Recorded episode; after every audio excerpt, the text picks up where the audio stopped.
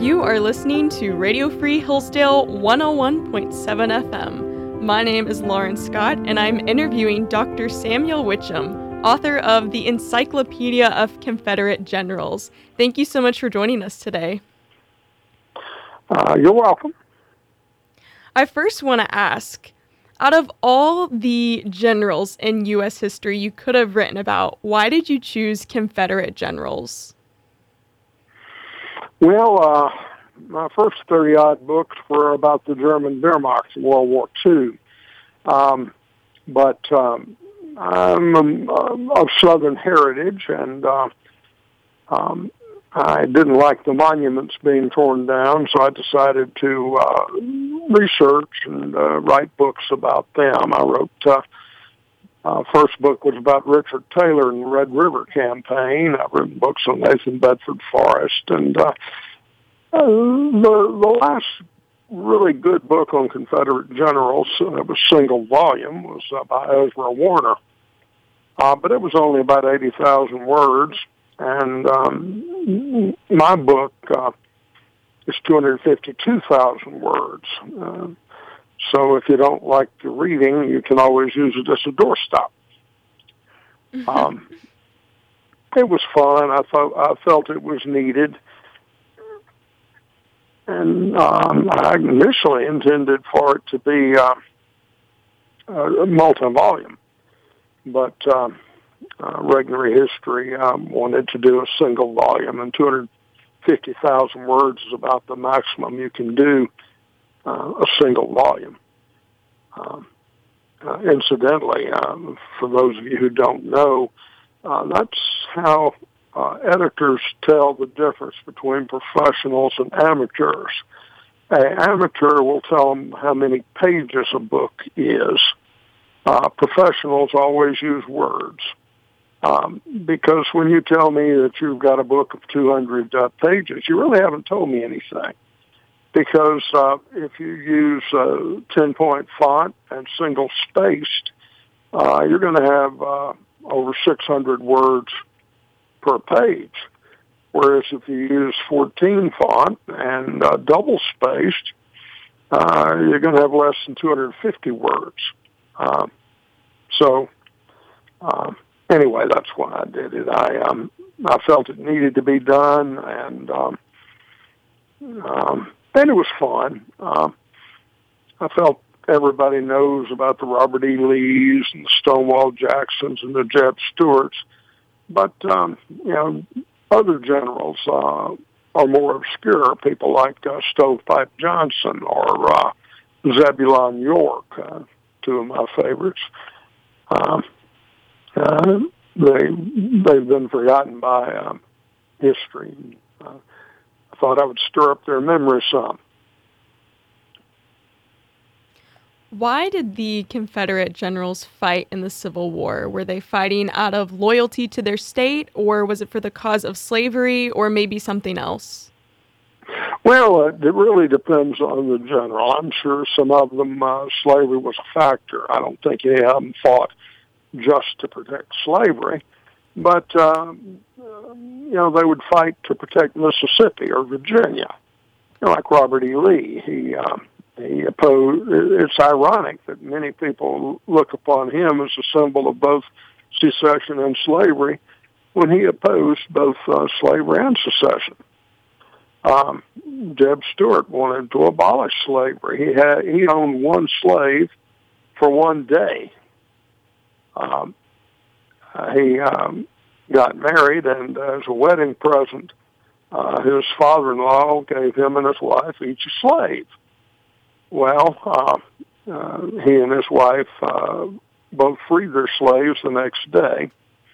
And it's one of the ironies of history that uh, the, the father-in-law who gave him the slaves was George uh, St. Philip Cooke, uh, who later uh, commanded the Union cavalry in the uh, Peninsula campaign against Jeb Stuart and uh, had the indignity of being whipped by his son-in-law. Um, others, um, um, you know, wanted um, uh, the government uh, as promised by the uh, founding fathers. Uh, the old Jeffersonian model of uh, governs least, which governs governs best, which governs least, and um, the uh, uh, Lincoln uh, was basically the personification of the old Hamilton model of a strong uh, central government uh, with a great deal more powers than uh, the uh, states' rights people were willing to grant him in 1861. Um, like I say, it's uh, highly varied. Um, there were there were several causes. You mentioned you have a few favorite Confederate generals. Who are your favorites and why? Okay. Uh, well, my favorite, I suppose, was Richard Montgomery Gano. Uh, he was, uh, oh, his uh, great grandfather was the fighting chaplain of the American Army in the Revolutionary War. Um, uh, he uh, baptized George Washington in the Potomac River, and later Washington asked him to end the Revolutionary War uh, with a prayer. Uh, Gano's grandfather was a uh, major, was a brigadier general in the War of 1812. Uh, Gano's father was a leader in the Restoration movement of Christ- Christianity in America. He baptized 10,000 people. And uh, Richard Gano himself uh, uh, initially was a physician, but um, after the war he became a, um, a preacher and baptized at least 4,000 people, and uh, one source said 10,000 people but in the process uh, created quite a record as a Confederate general. He fought 72 engagements and won 68 of them, mostly in Arkansas and Indian Territory. And um, he was one of those rare men who was a success at whatever he did. Uh, uh, he set up a cattle ranch after the war and expanded it to 55,000 acres. It's bigger than a lot of counties. And um, um, uh, became a millionaire in, by 1880 in 1880 dollars, uh, not the degraded currency we have today. And um, he was a great grandfather of uh, a man you probably heard of, Howard Hughes, the aviation pioneer and the eccentric billionaire. Uh, Hughes didn't live up to the morally pristine reputation of his uh, great grandfather, but uh, yeah, kind of like uh, General Gano. I, I wrote a book on Nathan Bedford Forrest. Uh, he was interesting. Uh, I admire him as a general, but I mean, um, I wouldn't want him as a neighbor necessarily. But uh, uh, he rose from private to lieutenant general in four years and won some incredible victories. And uh, personally killed 30 Yankees in one-on-one combat. Uh, he got a thrill out of the actual fighting. Uh, he didn't like the war, but he, uh, you know, in one of his recruiting advertisements said, uh, "Come on, boys, let's have some fun and kill some Yankees." And he meant that. He uh, he got a kick out of the actual combat. One local general here, uh, probably never heard of. His name was Zebulon York uh, he was from Maine. He was from so far up north that you could almost see Canada from his hometown, right on the Canadian border in northern Maine. He went to Kentucky for an education. Uh, somehow ended up in Vidalia, Louisiana, and uh, bought a plantation and another one and another one. And he and his partner owned 1,500 slaves by the time the war started. Matter of fact, the person that did his obituary was very, uh, very good reporter. He interviewed some of his ex-slaves. Uh, he said, they told him that um, any one of uh, York's overseers who beat a slave would be fired. Uh, he treated them very well, and they appreciated it. But um, he raised a regiment. He could afford it. He paid more taxes than anybody in the state of Louisiana the year before the war but he would only accept the rank of captain because he'd never served in the military and didn't know much about it. Although his uh, great grandfather had been an aide to George Washington during the Revolution, was present with him at Yorktown, and um, um, York moved up strictly by attrition. Uh, everybody above him got critically wounded or killed, and he uh, he became a um, brigadier general. And um, what really got my attention was his uh, conduct in the Third Battle of Winchester. Uh, his arm was shredded by Union shrapnel. Uh, ironically enough, it was fired by the First Maine Battalion, and uh, they took him to the hospital and amputated his arm. And uh, the Confederates were defeated at Third Winchester, and the rebel army was in retreat by the hospital. And a friend of his uh, from Winchester said, "Come to my home. We'll put you in bed. And the Yankees won't disturb you until you've recovered enough to be moved to a Union uh, uh, prisoner of war camp." And York said, uh, "No, I will not. The, Yan- the Yankees will never take me alive." And he got on a horse and said words to the effect of, uh, "Tell the Yankees they can keep the arm." And then he rode over 20 miles to the nearest uh, Confederate medical facility. Um, if you can lose an arm and an hour later ride 20 miles on a horse, uh, you're a man's man. He, he was. And uh, um, he's he survived the war and eventually partially rebuilt rebuilt his fortune. Um, he was interesting. Anyway, uh, I cover, uh, like I say, the, the major generals, but also get into some you probably never heard of. And uh, some of them were more interesting than some of the uh, more prominent ones. You are listening to Radio Free Hillsdale 101.7 FM. My name is Lauren Scott, and I'm interviewing Dr. Samuel Mitcham, author of the Encyclopedia of Confederate Generals. Dr. Mitcham is talking about some of his favorite generals who fought for the South.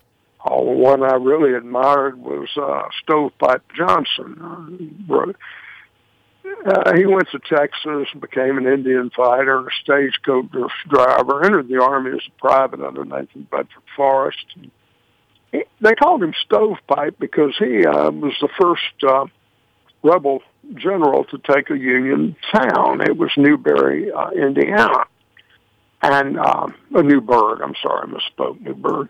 Uh, it was defended by 2,000 Yankees, and um, Johnson only had 12 men. Um, but the Yankees didn't have any artillery. Of course, neither did Johnson. But he uh, he took stovepipes and mounted them on the running uh, gear of uh, abandoned wagons. So uh, the Yankees looked out and saw these uh, stovepipes. They thought they were cannon at, at that distance. So they evacuated the town, um, which uh, you know was a really interesting uh, victory for the South because uh, a dozen Confederates aren't supposed to uh, force 2,000 Yankees to evacuate a town. And uh, Johnson became famous throughout America and uh, Europe for this feat. And uh, he won some great victories in Kentucky as a guerrilla leader. But his last one was near Princeton, Kentucky, where he was accidentally shot by his own men and uh, one, uh, the uh, musket ball uh, destroyed both his eyes. He was totally blind from then on in. Uh, he was only 30 years old, and uh, especially in those days, that would have uh, destroyed many people. It would destroy many people today to lose their sight. But Johnson had the right attitude. He was a very cheerful person, very positive, and he refused to let his handicap be a handicap. He lived another 58 years and um, uh, went back to Texas and uh, set up several profitable businesses. He was a pioneer in uh, ir- uh, establishing irrigation along the Colorado River and founded uh, the city of Marble Falls, Texas. Uh, he's buried uh, uh, on Republic Hill, uh, where Texas buries its heroes in Austin, Texas, not far uh, from the grave of Stephen F. Austin. And I thought he was inspirational. And he uh, also fathered uh, nine children, so uh, he re- uh, blindness didn't end his life. Uh, had a very good attitude. How do the Southern generals compare to the Northern generals as far as skill and endurance? Especially early in the war, they were better, but they were better by a matter of degrees, not orders of magnitude. Um, both sides were plagued by political generals, but I think the North more so because Abraham Lincoln was a politician and Jefferson Davis uh, was a politician too, but he had graduated from West Point. Uh, he uh, was a war hero in the Mexican War, where he commanded the First Mississippi Rifles and saved the uh, Zachary Taylor's army from the Mexicans. Uh, he had uh, been Secretary of War for four years under Franklin Pierce. Uh, Jefferson Davis knew his business, and uh, especially early on, Abraham Lincoln, frankly, did not. Lincoln uh, uh, total military service was less than 90 days during the Black Hawk War, and all he accomplished was uh, getting demoted from captain to private. Uh, Lincoln, frankly, was a military illiterate. Um, Jefferson Davis also fought in the Black Hawk War. Is where Davis and Lincoln first met. Uh, Davis was a second lieutenant fresh out of West Point. He made one combat patrol, personally captured Chief Black Hawk, and ended the war. Um, Lincoln um, hired more political generals at higher rank than did Davis. And uh, that hurt the uh, Union cause. Um, oh, his secretary, first secretary of war was a man named uh, Cameron, a Pennsylvania politician uh, who uh, passed out contracts on the basis of favoritism, hired on the basis of political cronyism. Um, Lincoln himself once uh, Riley commented that uh, he thought Cameron was a crook, but uh, he did not believe that he would steal a red hot stove. Uh, and uh, so the North got off to a bad start uh, with Cameron as Secretary of War. And he was just Lincoln's Secretary of War from March uh, 1861 to January of 1862. It was a bad start for the North. Now, Jefferson Davis was anything but perfect. I mean, he made some mistakes. Um, he was a bit of an over supervisor, so it really didn't matter a lot who his Secretary of War was. He was basically a clerk for Jefferson Davis anyway. And um, uh, Davis's worst mistake was uh, hiring a uh, uh, uh, uh, Floyd, uh, General uh, John Floyd as uh, uh, commander, uh, promoting him. Uh, Floyd is the one that surrendered uh, Fort Donelson when it was unnecessary. Cost South 12,000 men, which they desperately needed. In fact, uh, in one of my books, I state that uh, if those 12,000 men had been present at Shiloh, uh, Grant's army may well have been destroyed. It was almost it was down to its last trench anyway. Uh, but uh, Floyd uh, Davis eventually fired him. That was the worst appointment he ever made as a field commander. But Lincoln uh, Lincoln made a lot more, and uh, it hurt the Northern cause. In a time of great controversy surrounding this topic, how should we view the Confederate generals today? Well, one thing we can't do is judge them by today's standards. They didn't live today. Um, a lot of uh, people uh, engage in what uh, a, a historic sin, which historians call presentism. That's uh, attempting to hold people of the past to today's standards. Um, that's an invalid way to look at it because you don't live your life that way. You do not live from uh, the present to your past. You live from your present to your future. And, you know, um, people change over time. You are not the same person you were you know, when you were six. And um, uh, these people grew up, uh, slavery was acceptable, and uh, they gradually, they were weaning themselves from it. You kind of got to look at them that way. If you read the newspapers of the day, um, they predict that slavery will eventually uh, die of natural causes, and it was it was true. Uh, slavery died in over a hundred different countries and territories without a civil war. Uh, the only place that uh, civil war occurred uh, was Haiti and the United States. I don't think um, I don't think it was necessary. I also think that uh, statesmen uh, are kind of cyclic. Uh, at, at certain points in our history, we've been blessed with great statesmen, like the, the American Revolution. There were some uh, awesome people there. Um, Civil War, much less so. Um, there aren't many um, many great leaders. I don't know. I think we may be on a down cycle today. Um, but um, the war was avoidable. If we had had um, statesmen, uh, enough statesmen with enough statue, I think we could have avoided the war. All right. Well, thank you so much for joining us today, Dr. Mitcham. That's actually all the questions I have for you. Well, sure. And the best of luck in your history career. Our guest has been Dr. Samuel Mitcham, author of the Encyclopedia of Confederate Generals. My name is Lauren Scott, and you're listening to Radio Free Hillsdale 101.7 FM.